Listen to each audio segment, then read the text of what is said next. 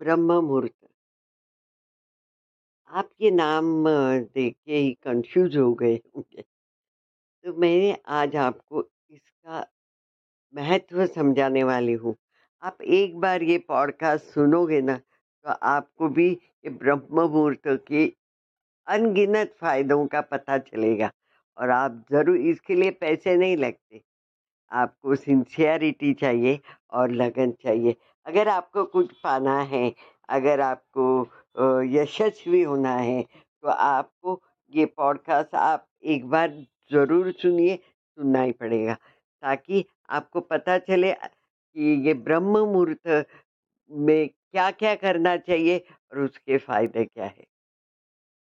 जैसे कि आजकल जो हम हर कोई इंसान शांति चाहता है और कुछ पाना चाहता है, लेकिन इतना केओस आजू बाजू में है कि वो निर्णय नहीं ले पाता, कुछ शांति से काम नहीं कर पाता। तो वही मैं आज बताने वाली हूँ इस ब्रह्म मुहूर्त का महत्व। वर्णम कीर्तिम मतिम लक्ष्मीम स्वास्थ्यम आयुष्य विंदती ब्रह्म मुहूर्ते संजाग्रच्छी व पंकज तथा ये संस्कृत श्लोक है।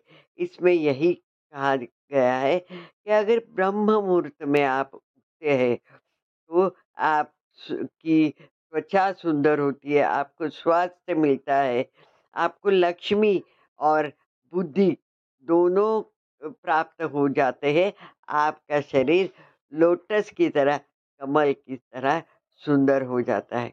अब ये ब्रह्म मुहूर्त क्या है?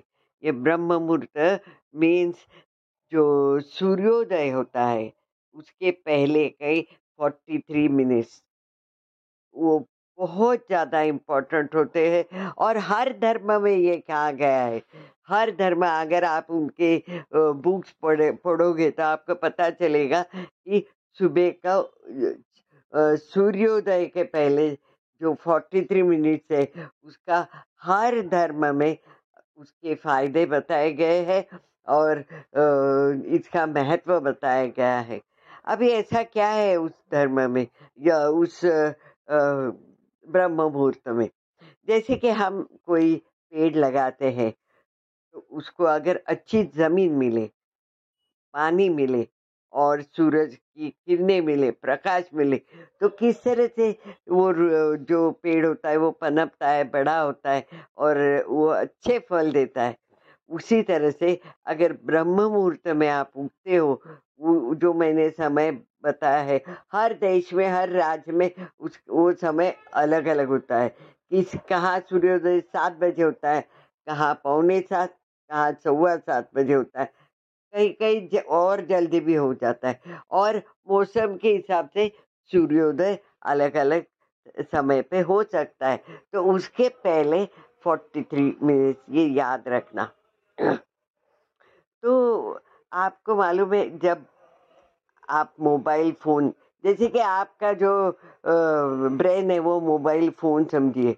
और जब दिन के समय होता है तो मोबाइल टावर जो होता है, वह हर दुनिया के हर जगह से मोबाइल फ़ोन चलते रहते हैं। तो उस टावर को बहुत मतलब कंजक्शन होता है, सब जगह से मैसेजेस, ये तो थोड़ा टाइम लगता है सर, वो मैसेज जाने में, या बहुत ही भीड़ रहती है, क्योंकि हर कोई मोबाइल पे रहता है। वही अगर सुबह के समय हम मोबाइल पे बात करते हैं तो इमिजिएटली नंबर लगता है क्लियर सुनाई देता है, कि क्यों? क्योंकि बाकी सब बहुत सारा जग सोया हुआ रहता है। तो सब खाली रहता है तो रेंज पहुँचने में इजी पड़ता है। वैसा तो है ब्रह्म मुहूर्त में आप जो भी कुछ विचार करते हो तो वातावरण में प्रसन्नता होती है और हम लोग खुद भी फ्रेश रहते हैं।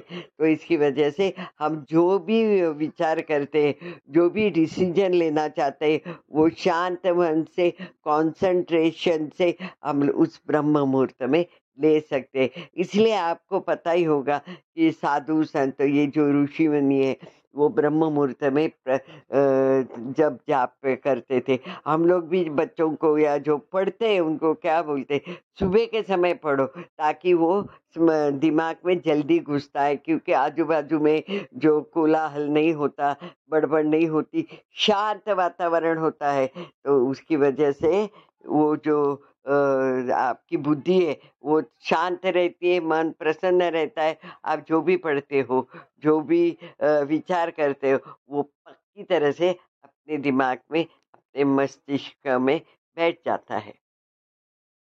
वही ब्रह्म मुहूर्त में उठ के जो योगा करता है या कोई एक्सरसाइज करता है, उनके लिए भी बहुत फ़ायदेमंद है ये ब्रह्म मुहूर्त में उठना, क्योंकि उस समय ऑक्सीजन का लेवल उस हवा में ज़्यादा रहता है और कार्बन डाइऑक्साइड का लेवल कम रहता है, इसलिए हवा ज़्यादा शुद्ध रहती है। जो हम लोग एक्सरसाइज करते हैं, उस समय अपने शरीर में जाके ऊर्जा, पॉजिटिव ऊर्जा ज़्यादा बढ़ती है। इसलिए जो हम अगर एक्सरसाइज भी करना चाहते हो तो ब्रह्म मुहूर्त में उठने से बहुत लाभ होता है।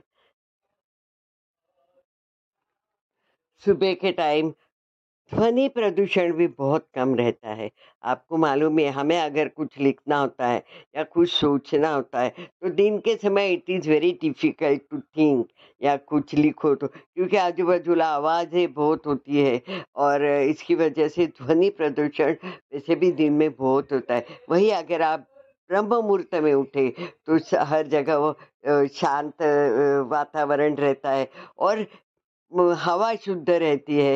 ये सब जो हवा ठंडी रहती है, जब वो जाते हुए हम अगर बैठ के कुछ सोचते हैं या कुछ लिखना चाहते हैं तो हमें वो अपने आप में ही सकारात्मक ऊर्जा अपने में होने की वजह से लिखना भी अच्छा होता है और सोचना भी उसी तरह से अच्छा होता है। अभी ब्रह्म मुहूर्त में क्या क्या करना चाहिए? अगर आप वो समय पे उठते हो तो पहले नहा के धो के देव पूजा करनी चाहिए अभ्यास करना चाहिए पढ़ाई करनी चाहिए ध्यान देना चाहिए वंदन करना चाहिए हाँ, और उस समय क्या नहीं करना चाहिए? झगड़ा करना नहीं चाहिए। कई मन शुद्ध रहता है इसलिए किसी भी गलत विचार अपने मन में नहीं आने चाहिए। ये हमेशा ध्यान रखिए। सिर्फ़ भारत में ही नहीं international journ journal of yoga and allied science इनके हिसाब से ब्रह्म मुहूर्त में एक नया ऑक्सीजन और हीमोग्लोबिन ये एक मतलब इकट्ठा होता है, एक साथ तैयार होता है। तो उसकी वजह से अगर जो ब्रह्म मुहूर्त पे उगता है उसकी रोग प्रतिकारक शक्ति बढ़ जाती है। उसके शरीर में ऊर्जा का प्रमाण ज़्यादा रहता है। और जो ब्लड में पीएच होता है, उसका संतुलन का अच्छा रहता है, जब हम ब्रह्म मुहूर्त में उठते हैं। और जो शारीरिक बीमारियाँ हैं, वो ब्रह्म मुहूर्त में उठकर ये जो ध्यान करने से या एक्सरसाइज करने से वो सब बीमारियाँ कम होती है। मानसिक स्वास्थ्य के लिए ब्रह्म मुहूर्त में उठना बहुत ही ज़्यादा लाभदायक है। ये जो ब्रह्म मुहूर्त है ना, वो भगवान ने हमें दिया हुआ एक वरदान है। ये आजकल के का जो माहौल चल रहा है, उसमें हर इंसान शारीरिक और मानसिक आरोग्य पाना चाहता है। तो उन हर एक व्यक्ति ने भगवान ने दिया हुए ये जो गिफ्ट है। ब्रह्म मुहूर्त का जो बहुत बड़ा हमें वरदान दिया है, उसका हर एक ने फ़ायदा करके लेना चाहिए। तो हमने भी सोचा है कि मैं तो ये करती हूँ, सुबह उठ के वॉकिंग करना, योगा करना। तो आप सबने ये फिर से पढ़िए ये फिर से सुनिए पॉडकास्ट कि ब्रह्म मुहूर्त के क्या क्या फ़ायदे हैं और इसका आप ज़रूर ज़रूर अपने जीवन में शामिल कर दीजिए और आपकी मानसिक और शारीरिक तंदुरुस्ती बढ़ाइए।